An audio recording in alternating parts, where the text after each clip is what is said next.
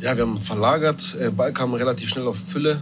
Fülle aufgedreht und dann hat er mich gesehen. Ryerson hat dann äh, überlaufen, was eigentlich gut für mich war. Ich habe mir eigentlich nur gedacht, diesmal ziehe ich in die Mitte und passe nicht rüber zu Ryerson. Und dann hat es mir gelungen zu schießen und der ist gut gekommen. Habe zuerst gedacht, der geht nur in die Latte, aber zum Glück ist er reingegangen.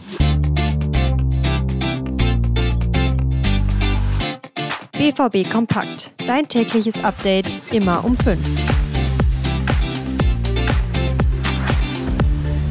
Was war das für eine Bude? Karim Adeyemi schlänzt den Ball von halb rechts in den langen Winkel.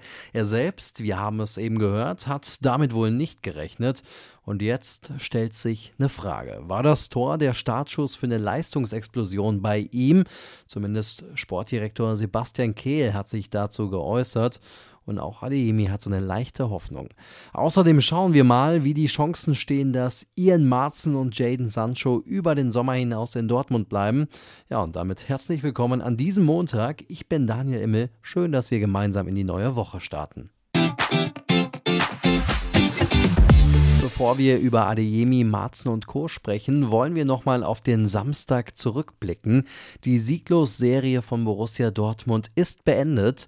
Überzeugend war der 2 zu 0 Erfolg aber nicht. Ein Traumtor von Karim Adeyemi und das erste Bundesligator von Ian Marzen entscheiden das Duell zugunsten des BVB. Das die beiden Highlights des Spiels. Vor allem aber die ersten 30 Minuten waren katastrophal. Dortmund machte zu viele Fehler, hatte Klü Glück gegen Union Berlin nicht in Rückstand zu geraten.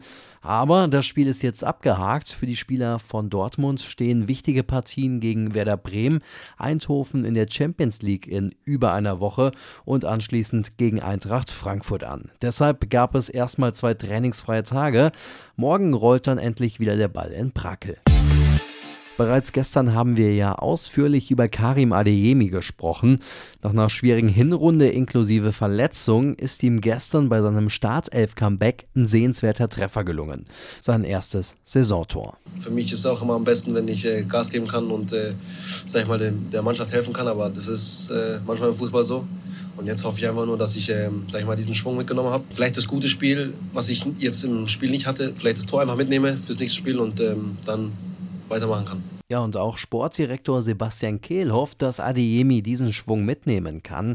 Im Sport 1 Doppelpass sagte Kehl, Adeyemi könne sich steigern, müsse sich steigern. Auch in seiner persönlichen Entwicklung werde er weiterkommen müssen. Und genau so eine Entwicklung gab es ja schon in der Art am Samstag. In den ersten 30 Minuten lang lief bei Adeyemi wenig zusammen. Dann tauschte er aber mit Jaden Sancho die Position und der Rest ist Geschichte. Unser RNBVB-Redaktionsleiter Thomas Schulzke hat sich Karim Adeyemi noch ausführlicher gewidmet. Den Artikel dazu findet ihr in den Show Notes. Übrigens, falls ihr so nah dran an Borussia Dortmund sein wollt wie möglich, dann empfehle ich euch das RNBVB-Abo. Drei Monate kosten da nur drei Euro. Mit dem Abo verpasst ihr gar nichts mehr zu Borussia Dortmund.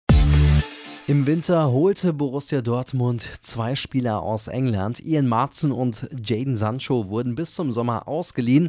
Marzen von Chelsea und Sancho kam von Manchester United. Wie bisher bekannt, wird Dortmund weder Marzen noch Sancho über den Sommer hinaus halten können. Sportdirektor Sebastian Kehl, ihr habt es eben gehört, war gestern im Sport 1 Doppelpass zu Gast. Und natürlich wurde er auch zu einer möglichen Verpflichtung der beiden befragt. Am Ende brauche man Geld, viel mehr Geld als aktuell zur Verfügung stünde. Manchester United habe ein Interesse daran, Sancho entweder zurückzunehmen oder für möglichst viel Geld abzugeben. Chelsea hingegen habe weder wirtschaftliche Probleme noch eins damit, Marzen in England bei der Konkurrenz unterzubringen. Also, wenn man beide Spieler verpflichten will im Sommer, braucht es Geld in der Kasse und deshalb sollte der BVB auf jeden Fall in der Champions League in die nächste Runde einziehen. Zum Abschluss gibt es noch einen kleinen Wermutstropfen. Die BVB U23 hat das Derby gegen den MSV Duisburg knapp mit 1 zu 2 am Sonntag verloren. Mit diesem Ergebnis verabschiede ich mich. Ab morgen sitzt hier Luca Benincasa. Ich bin dann bald wieder für euch da. Mein Name ist Daniel Immel. Ich wünsche euch einen tollen Start in die Woche.